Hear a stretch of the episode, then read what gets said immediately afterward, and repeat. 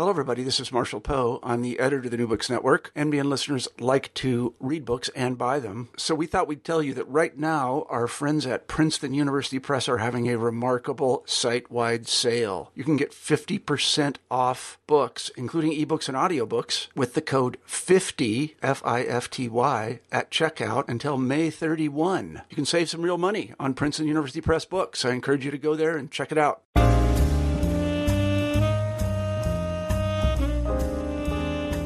Hello, this is James Stansel of the New Books Network, the African American Studies channel, and I'm here today uh, talking with Tawana L. Steptoe. She's a native Houstonian, and her book is Houston Bound Culture and Color in a Jim Crow City. She's a professor at the University of Arizona and assistant professor of history at the University of Arizona. And I had a great time talking with her. I'm based in Houston. And so we got to talk about a few things that were Houston related. But really, you know, I think anyone across the country can get a lot of this interview. Um, I've done a couple of interviews where we talk about people who research their past and their background, and this is, you know, a really interesting topic and something that everyone can do. So listen, and maybe you can get some tips on studying your own history, your own heritage, and your own area, just like she did. And again, the book is Houston bound culture and color in a Jim Crow city, Tawana L. Steptoe, University of California Press. Listen and enjoy. Hello and welcome to the New Books Network, the African American Studies channel. I'm your host, James Stansel, and I'm here today with Dr. Tawana L. Steptoe. She is an assistant professor of History at the University of Arizona, and we're going to be talking with her today on the New Books Network about her book, Houston Bound Culture and Color in a Jim Crow City. Tawana, can you hear me? How are you today? Yes, I can hear you. I'm doing very well. Thanks for having me. It is my pleasure. And you know, we talked a little offline about how excited I was about your book when I saw it. You know, I waited and waited and waited so I can get me a copy of it. And uh, I wanted to have you on the show because we have a lot of folk in the Houston area. I'm Houston based. Um, and this book is something that I think will be interesting for everyone nationwide. But I'm Houston based, and I want our Houston listeners to know that you're going to be featured in today's episode of the New Books Network African American Studies Channel podcast. Right? So, Tawana, you're doing well. You're out there at the University of Arizona, and do you mind maybe telling us a little bit about your background and what made you interested in writing about Houston and Houston bound culture and color in a Jim Crow city? Yeah, well, I'm a native Houstonian. I was born and mostly raised there. My family moved around a little when I was very young, but uh, by the time I was started school in kindergarten, I was uh, Houston based. And my family's been in Houston for multiple generations too. Okay. And uh, you know, when I was when I first went off to college, I went to University of Texas, mm-hmm. and I was a film major there, majored in radio, television, and film. And I got very interested in neighborhoods and telling stories about neighborhoods and communities and the cultures that come out of them. Okay. And when I was a film major, I decided to do a short documentary for my senior thesis film that was about my original neighborhood, Clinton Park mm-hmm. in Houston, which is uh, where my father and aunts and uncles were raised. And I lived there for a little while when I was a child before my family moved to the east side. Mm-hmm. So I wanted to, I took a camera, a 16 millimeter film camera borrowed from the University of Texas and went down there and I spent a weekend kind of going around the old neighborhood, mm-hmm. uh, taking images, interviewing people, and put it together into the story about how the community had changed since its roots in the 50s ah. to the end of the 20th century. And that's sort of what got me interested in Houston history and the history of uh, black neighborhoods mm-hmm. at the time. You know, it started from a really personal place, but from a different discipline, from film and doing documentary. Uh, from there, though, I decided that I wanted to know more of the history. You know, I had the technical background from my education at UT, but I decided to go and, and get a master's in Afro American Studies, and that's what took me out of Texas. Okay. I, I went to University of Wisconsin in Madison for an MA in Afro American Studies and stuck around to get a PhD in history there.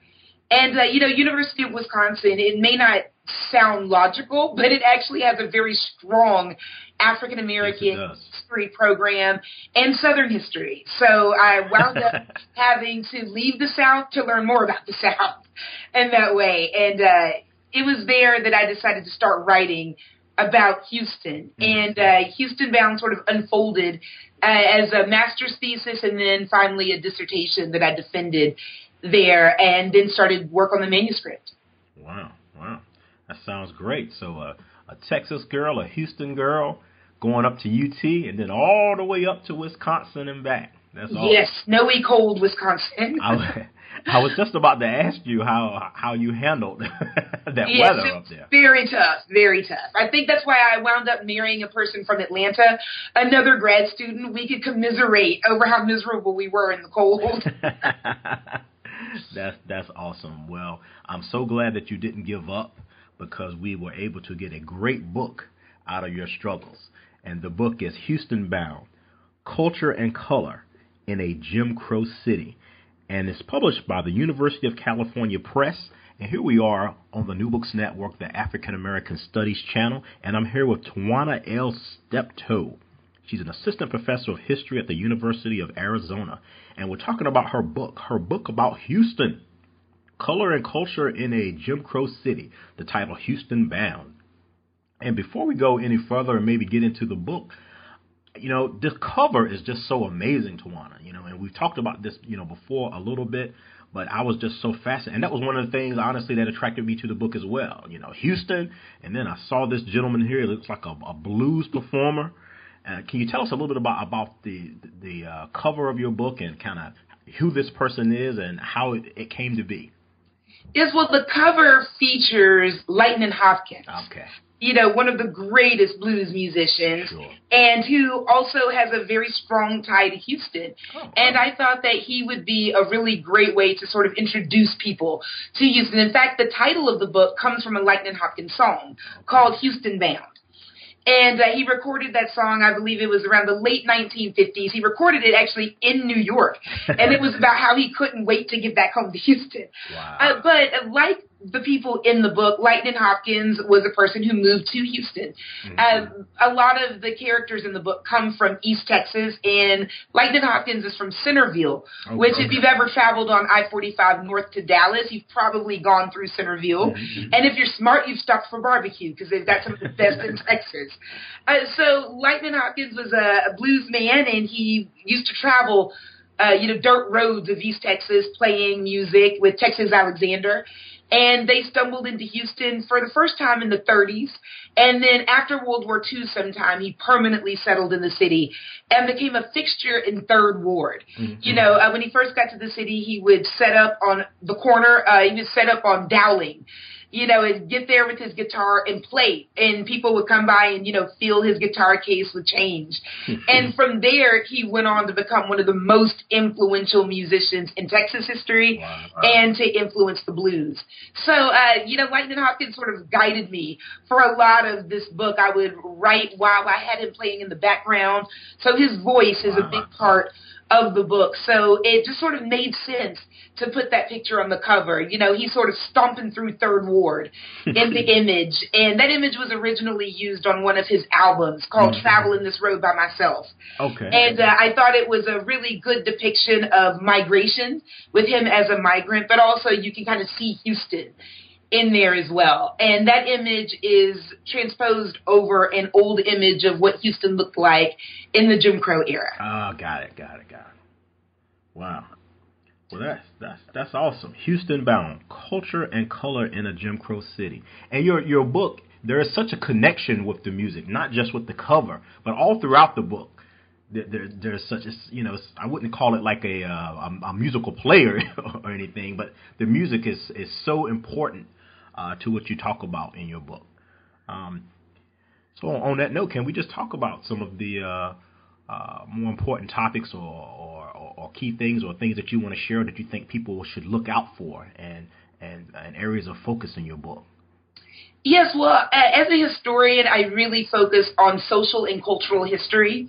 And I was interested in this story of migration to Houston because I thought that the story of Houston, while it is a local story that focuses on one city, Mhm. I thought tells us something important about the history of race and migration and urbanization more broadly. Okay. Uh, Houston is a town that transitioned from being black and white into something that was much more multi-ethnic or multi. Mhm.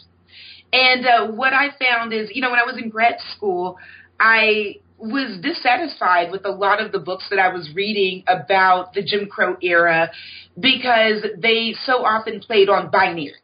You know, if it was a history of the South or the eastern part of the United States, then it was a black bi- white binary. You know, what were African Americans and Anglo Americans doing? When you move more west, a lot of the binaries tended to look at Mexican American and Anglo American issues. Right. But then I, I stumbled upon a book by a historian named Neil Foley. Neil Mhm. works at SMU right now. Okay. Uh, he's uh, one of the directors of the Clement Center for Southwestern Studies. Mm-hmm. And he wrote a book called The White Scourge. Mm. Uh, it came out in the 90s, and it was a multiracial book about Texas that looked at rural central Texas and cotton production and how white, black, and Mexican American people played a role in that. Mhm. And I thought, aha, now that's a book that looks more like the Texas I know, a place that's more multi ethnic and that isn't rooted in binaries where diverse people were making contact. So I started looking into Houston and discovered that it's around the 1920s, after World War One, that Houston starts to first transition from being black and white to something more multi-ethnic. Mhm.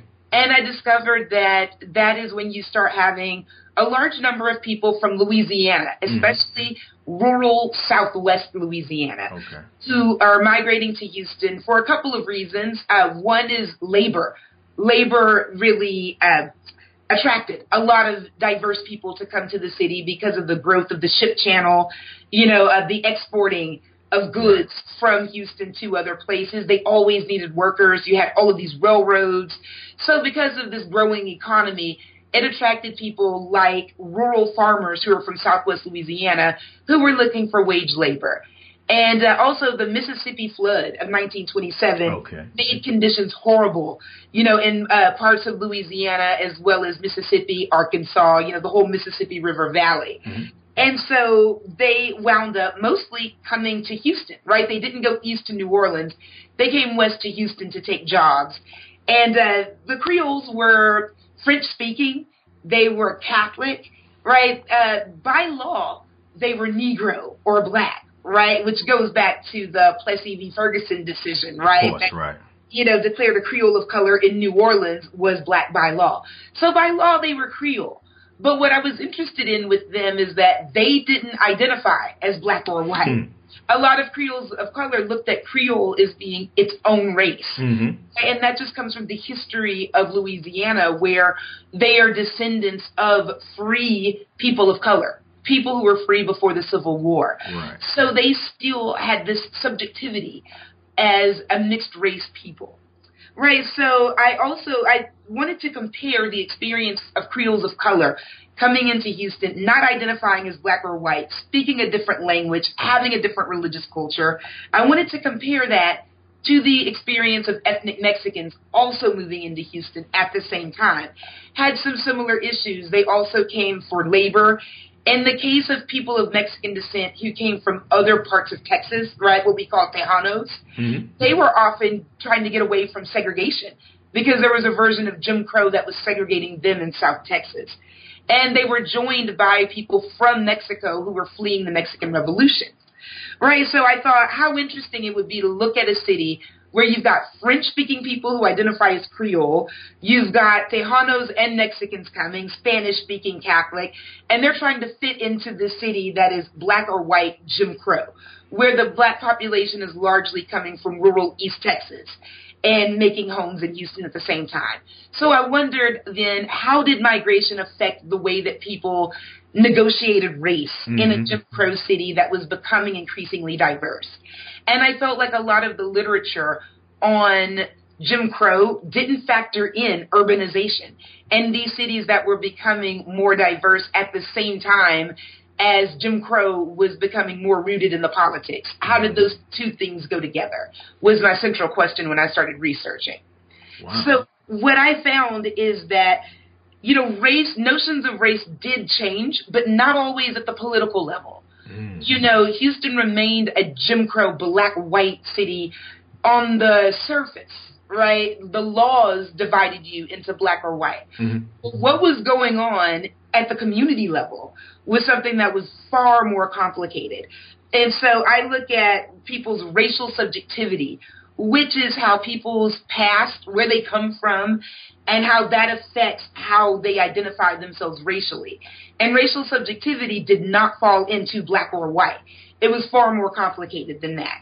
So I found that there was, um, I look at, by the 1960s, I argue that Creole had become like an ethnicity that hmm. exists within blackness, right? And people tend to often conflate blackness as just meaning one thing all the time. Right. But I argue that because of migration, we start to see the development of ethnicities within blackness. And Creole is one of those things. So by the 60s, by the late 1960s, there were more Creoles who began to identify as black.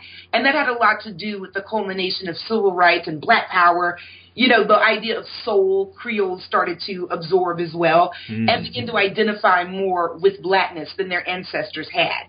So Creole today, I argue, in Houston exists as a type of ethnicity within blackness mm-hmm. in the same way that often you might find in a place like New York City where you have descendants of Jamaican immigrants who are black, right? But Jamaican might be just a different ethnicity that distinguishes them from descendants of the Great Migration, right? Okay. Who came up from South Carolina. They're all black racially.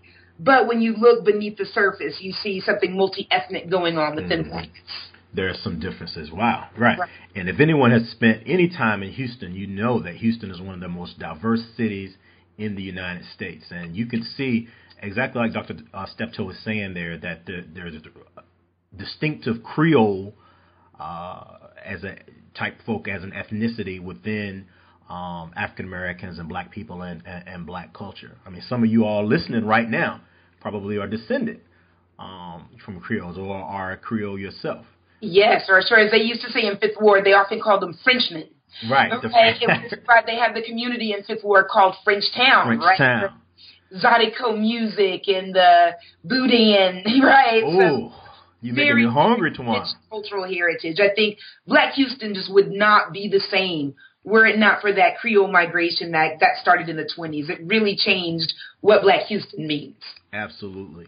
And we're here with Tawana Steptoe, and we're talking about her book, Houston Bound Culture and Color in a Jim Crow City. She's a professor at the University of Arizona, an assistant professor of history, and her book is published by University of California Press. And I'm your host, James Stansel, on the African American Studies channel of the New Books Network. And it's so exciting to me to be talking about Houston. I'm Houston based, and I'm here with a Houston young lady herself, and so we're just kind of chatting it up about Houston. She's talking about that boudin. I'm thinking about like gumbo and salsa. Oh, yeah. oh my goodness, all that good, all that good stuff. And I haven't even had lunch yet. Why are you doing this to me, Tawana? Why are you doing this to me? And, and one of the things I want to mention too, Tawana, is that um, you know we talked about um, you know a, a little before you know the different you know races and different groups. But even you know, like you said, and, and it, it was really key, and it stood out to me that even within the black race, you know, or the or, or black groups of people, you know, you would say a, a school is uh, has is diverse or has multiple types of people in it, but they would mean black and Creole, right? Right. Exactly. when I would interview people, I would say, you know, tell me about what it was like to be a student at Wheatley High School, right? right? The Wheatley and Yates High School are especially important to the book. And time again, people would say, oh yeah, well it was a mixed school. And I thought, well, how was Wheatley mixed in the 30s, 40s, and 50s when you had, you know, before, before the Brown decision, right. you know, before integration. And what they meant were they would say, oh yeah, you know, the French students and then the black mm-hmm. students. so I found that people there in Fifth Ward often conceptualize Creole or French as they would call it and black as these different groups, even though by law they were the same. Right. You know, and so for a while there, there seemed to be some conflicts between the students there. You know, I interviewed one woman who family moved to Houston in the 1920s, and she talked about how the students would chase her home from school and beat her up Oh, because she she talked funny, right? As they said, right? She was just learning English because they were coming from Louisiana. They came from less than 200 miles away, but she had to learn a new language in order to go to school Amazing. in Fifth Ward. So at first she talked about this tension over what was going on there in the community. But those stories weren't as prominent as the generations moved on. Mhm. You know, after a while, her children didn't have the same struggle over being accepted in Fifth Ward as her generation did. So one of the things that I argue in the book is that in Fifth Ward, you begin to see the creation of a community that brings Creole into black Oh, culture. Right. And so that's really where the music starts to come in. right. I argue that jazz music in the 1930s and the bands that were established in these high schools in Houston, uh, there were three Booker T. Washington, Yates, and Wheatley. Though surprisingly, Booker T. Washington was the last to get a jazz band, even though Washington is very well known for its music programs Sure, later sure, down the sure. Early on, they had a principal who thought that jazz music was the devil's music. So uh, it was Yates and Wheatley that first were out of the gate with uh, having popular music being played. And so I found that it was at high school and around this musical culture that you began to see the integration of Creole and Black Texan coming together. And they helped to create a version of big band swing that uh, became known down the road as Texas tenor when they all got famous and began to leave Houston to go to places like Chicago and New York. Okay. People referred to it as Texas tenor, which referred to a way of playing tenor saxophone. So you had this mixture of uh, Creole students like Illinois Jacquet, who did not speak a word of English, you know, when he first started going to Crawford Elementary in Fifth Ward. And they had to mix with Texas-born people like Arnett Cobb, who also grew up to be a famous tenor saxophone player. So I argue that it's culture, especially musical culture, that allows for the creation of a community that is both Black Texan and Louisiana Creole coming together. It's uh, music was sort of a common language for people who spoke French and English. So it's a community building, uh, a community building aspect of Houston, and that's why I made music a very important part of the book. So starting with jazz and then Zydeco and the way that Zydeco used Louisiana music that was called La La. It used to be mm-hmm. called La La in Louisiana. And it fuses with rhythm and blues in Houston. And the word Zydeco was actually created in Houston. they Wow, did not calling know it Zydeco in Louisiana. They they started calling it Zydeco in Houston specifically. And uh, the person who created the name of that genre always meant for it to refer to the combination of Texas and Louisiana that you saw in Frenchtown that started to develop uh, before World War II and then by the 1950s called Zydeco. Mm. So I know people from Louisiana always get mad when I say that, but the word Zydeco was always meant to refer to the Houston blending. The history is what it is. I mean, they can, It is what it is. can get upset, and we keep talking about this blending of the Creole and the East Texas, and it makes me just has me thinking about a Beyonce song for some reason. I don't. Right. yeah, you know, Beyonce's roots are definitely in that blending as well. And uh, she she came out with the song Formation after my book was already out, or else I would have definitely analyzed it. But you know, she says in that song, "You mix that Negro with that Creole, make it Texas Bama." Right. Mm-hmm. So that she's talking about that combination of black and Creole, and a lot of people thought isn't Creole black? How do you mix those two things if Creole is black? But there was a very long history, like I said, where mm. Creoles of color thought of themselves as being a mixture. They didn't think of themselves as black or white.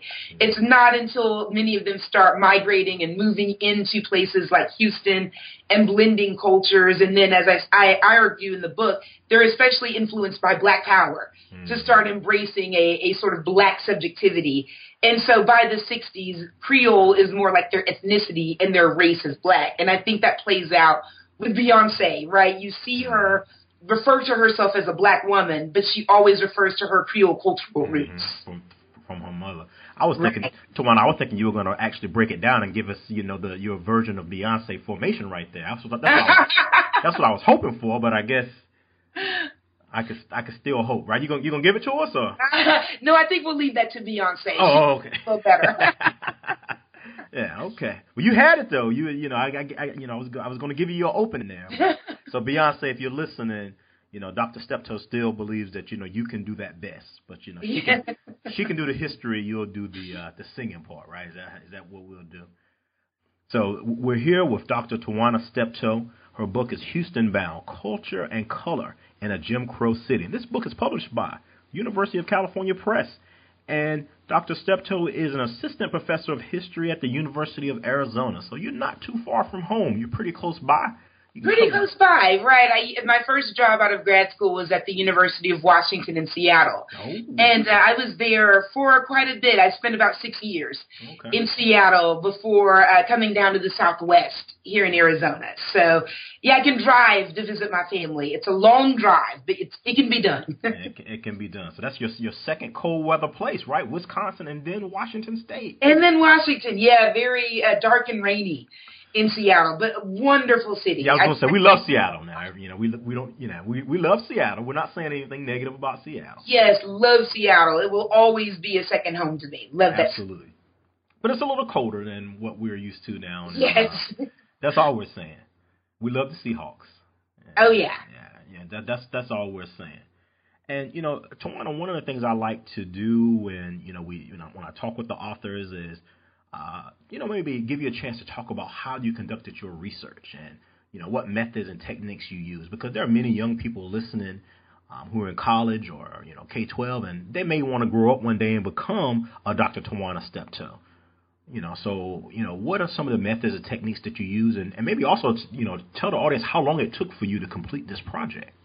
Oh, well, you know, that last question may scare people off. well, you know, this started, uh, I first wrote a master's thesis that was about the Houston riot of 1917. Okay. Right. Which is actually, this is the 100th anniversary of that wow. in August.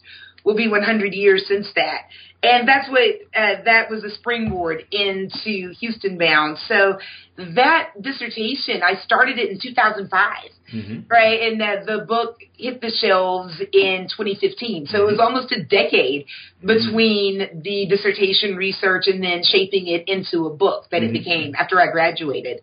But in terms of the methods that I used for research, I started off like just about all social historians by mm-hmm. looking in archives at old newspapers. Right, right, right. Right, and uh, a lot of people don't know that that type of research is actually free. You know, you can go down to the Houston Public Library, especially the Houston Metropolitan Research Center or the HMRC.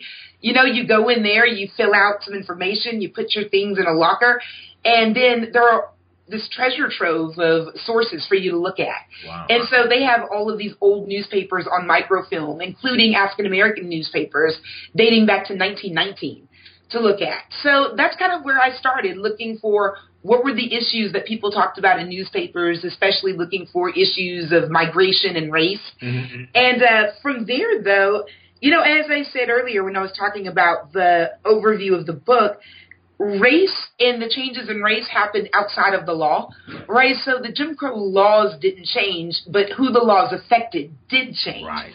So I found that I couldn't use a lot of the official legal sources to get at the story. I had to do something a little more grassroots to get at it, especially since, you know, Creoles were always considered black by law. It was hard to find anything at the legal or political level about them. Politicians, when they talked about race, they talked about Negroes or colored people. Right, they didn't specifically name Creole within that. But I knew that Creoles were there. So in order to find that, I started interviewing people you know, I looked up some people who lived in Frenchtown mm-hmm. and some people who were really, who played a big role in preserving Frenchtown's heritage and just started talking to them. And so sometimes it would just be me with the tape recorder going into someone's house and sitting at the kitchen and interviewing them about mm-hmm. what their experience was. And several of those people shared family photographs with me. Like a woman named Denise Labrie was really instrumental in introducing me to her family members and family photographs. So she gave me an old family photo from the early 1900s that appears in wow. the book. That's not something I could get in an archive. I Absolutely only not. because you know Denise Labrie you know, opened that up to me, opened the family album, literally. And I interviewed her mother, who was in her 80s at the time. Mm-hmm. And uh, who I was very happy to be able to send a copy of the book with her parents in it and say, hey, thank you for what you contributed. So, you know, I feel like uh, interviewing is something that anyone interested in history can get started with. You can start by interviewing people in your family or mm-hmm. in your community. You know, nowadays smartphones have a recording device that's pretty good on it. So uh, that's a very accessible way to start doing historical research and to get those stories that aren't always preserved in the archives, mm-hmm. right? A lot of people don't get the histories of working class folks or histories of migration, you know, people who aren't famous. Mm-hmm. That's how you get those folks is just by going in and talking to them. And their their story is just as important as everyone else's story. Right, right. And, and, you never know the person that you talk to could be, you know, a, a, great book or an important story. You may think they're not important, but they could be someone that you didn't even know about their historical significance. Exactly. So while there are musicians who are known all over the world in the book, like Lightnin' Hopkins, right? Sure, He's a sure. very familiar name.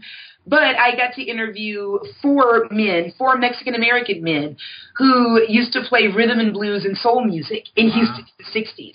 And uh, without that interview, I think that I probably my last chapter that talks a lot about Mexican American influence on soul music in mm-hmm. Houston mm-hmm. probably wouldn't have even been there had I not spent an afternoon with these four men who were teenagers in the 60s and unpacking their stories. So after I got their uh, history history, I started going and digging and finding more information. Wow. And what I found is that there's Mexican American influence all over soul music in Texas.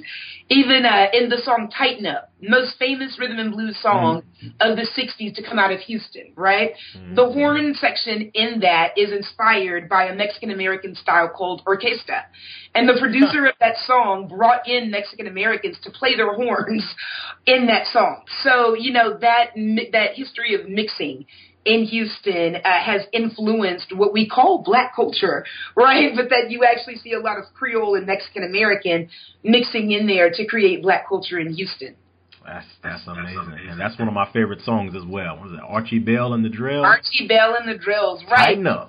When they would go on tour, they would actually have a band called Sunny and the Sunliners who a lot of people might be familiar with, a group of uh, Mexican American musicians who okay. are from San Antonio, but then came down to Houston, and Houston is where they got their record deal.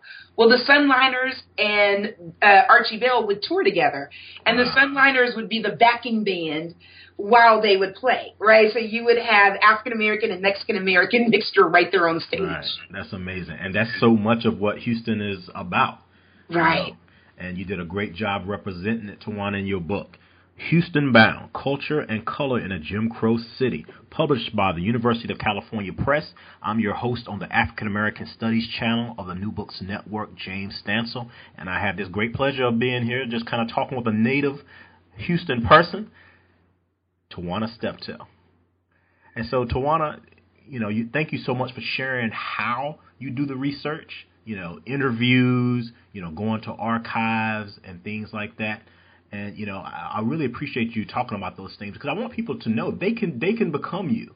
You know, they can do what you did. I mean, you, you know, at, at the time as a young person, you know, as you mentioned earlier, you were a film person. You didn't know necessarily you were going to be going, you know, in, into history. Now here you are, you know, having done this this great and influential work.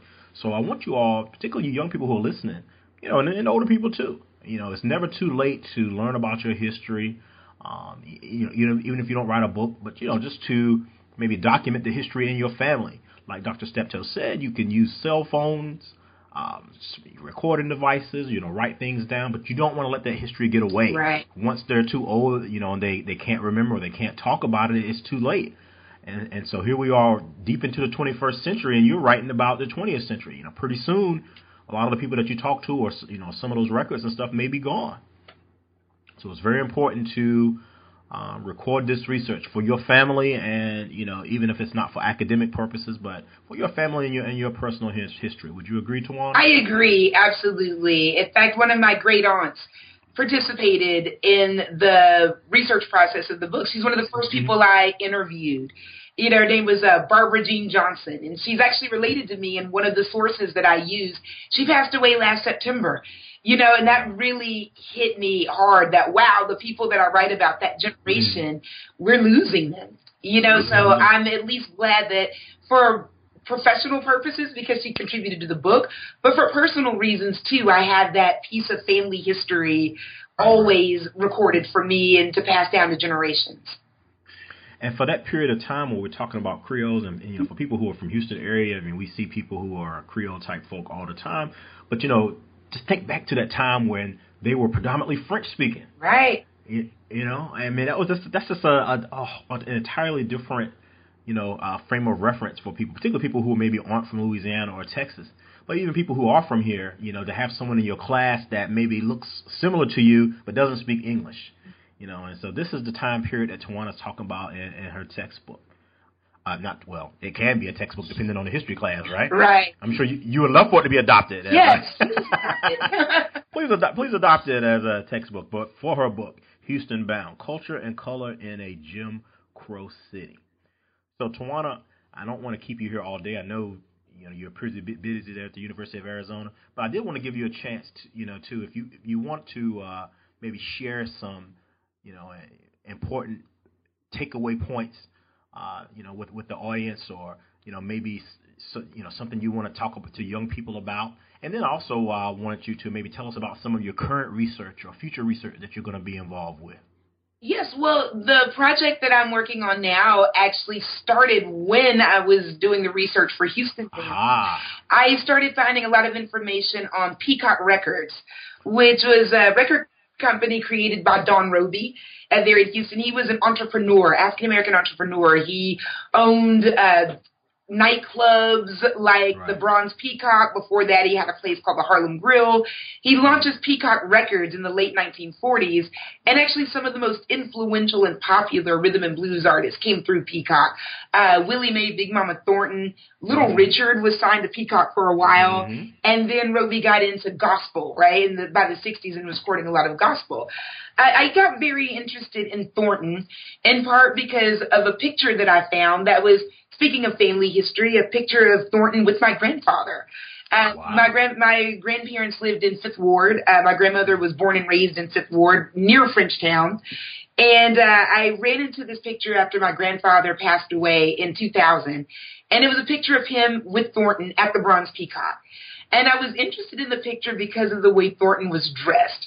I had always heard rumors that she sort of quote unquote dressed like a man, right? That she would wear ah. suits and ties, you know, and, and dress in a very masculine way.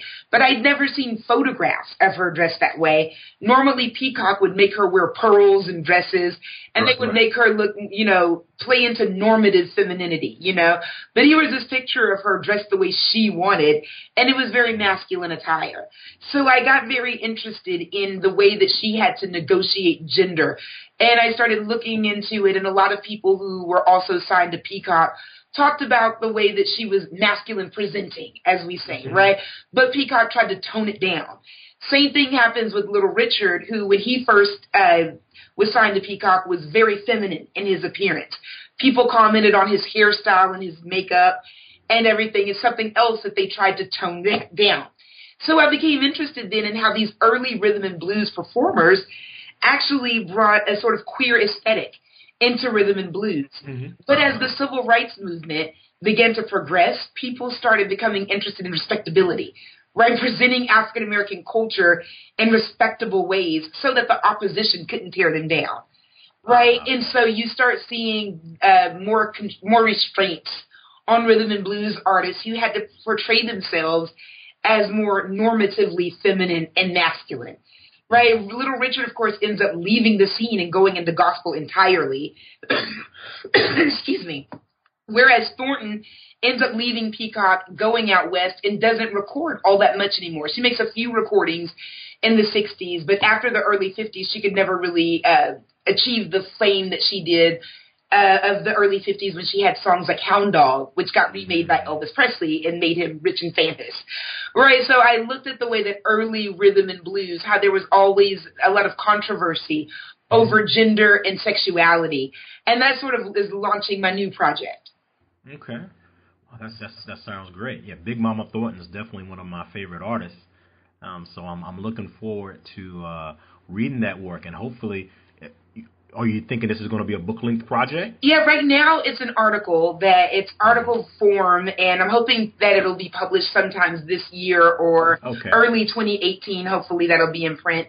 And in the meantime, I'm working on a longer book manuscript now, looking for a publisher for that project and uh, sort of shaping what it'll look like. Right now, it's looking like a history of rhythm and blues, but told through the lens of race, gender, and sexuality. Okay, okay. that sounds great. Because that's what, exactly what I was going to say. Hopefully, when you get that thing out there, you can come back and talk with us on the New Books Network. Right? Yes, yes, would love to. Yeah, that that sounds great to me. And you know, it's funny you you mentioned uh, Little Richard, Big Mama Thornton. I was thinking, I think his the artist's name is Billy Tipton. Is that right? Yes. And you know that that whole you know kind of gender bending situation. Right, right. Yeah, and that, that's the first thing I thought of when you when you mentioned uh, Little Richard and uh, um, Big Mama Thornton. You know, and again, just like Dr. Steptoe said, if you don't know Big Mama Thornton, you definitely know Elvis Presley. Uh, hound dog, right? Hound dog blues. You ain't nothing but a hound dog. Right, and it was a number one rhythm and blues hit for Thornton earlier, right? And then about two years later, in 1956, Elvis makes his recording.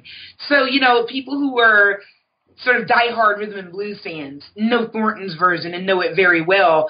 But mm-hmm. in terms of mainstream rock and roll music, people usually attribute it to Elvis. You know, so uh, it's something that everyone who writes about her has to start with saying, "Well, she did do it first, right?" A, a Leiber and Stoller song that she interpreted became a huge hit, but then an even bigger hit when it crossed over with the white man recording it.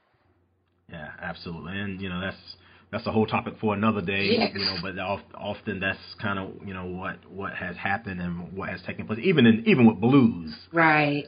You know, you know, Texas blues. We could you know we could get into Stevie Ray Vaughan and you know and some of those kind of things. But we will not get into those things today. We'll have to have you back, Tawana, maybe to talk about some of those things once you uh, get that other uh, article and that book ready to go. Yes, would love to. And we're here with Dr. Tawana Steptoe. She's a professor, an assistant professor of history at the University of Arizona, but she is one of our own, Houston, right? And her book is Houston Bound Culture and Color in a Jim Crow City. And this book is published by the University of California Press.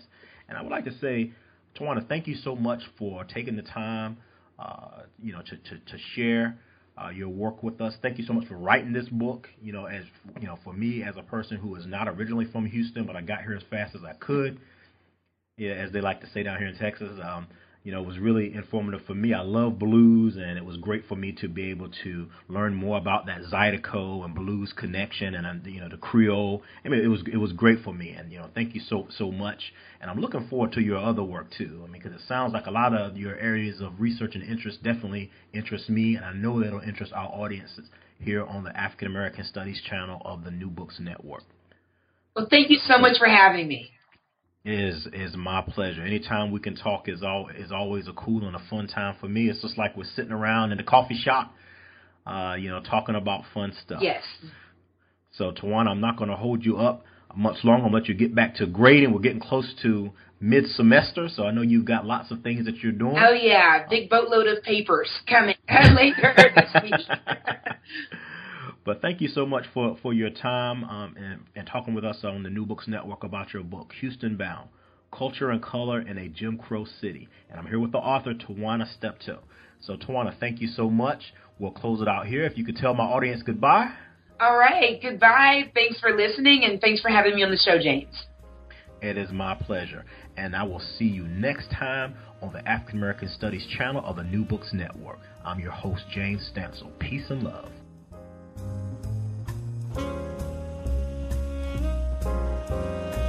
All right, we're back here. This is James Stansel of the African American Studies channel, the New Books Network. I hope you enjoyed that interview with Dr. Tawana L. Steptoe, University of California Press. The book was Houston Bound Culture and Color in a Jim Crow City, and she is an assistant professor of history at the University of Arizona. A great conversation. Check out her book and, you know, check out some of her other work that she's done and what she's going to be doing in the future. She shared with us an article she's got coming out, and eventually it's going to be a book about Big Mama Thornton and Little Richard. Peacock Records here in the Houston area. She's doing great work. And on that note, I'll say goodbye. Peace and love. This is James Stansel, the African American Studies channel on the New Books Network. Take care. Bye.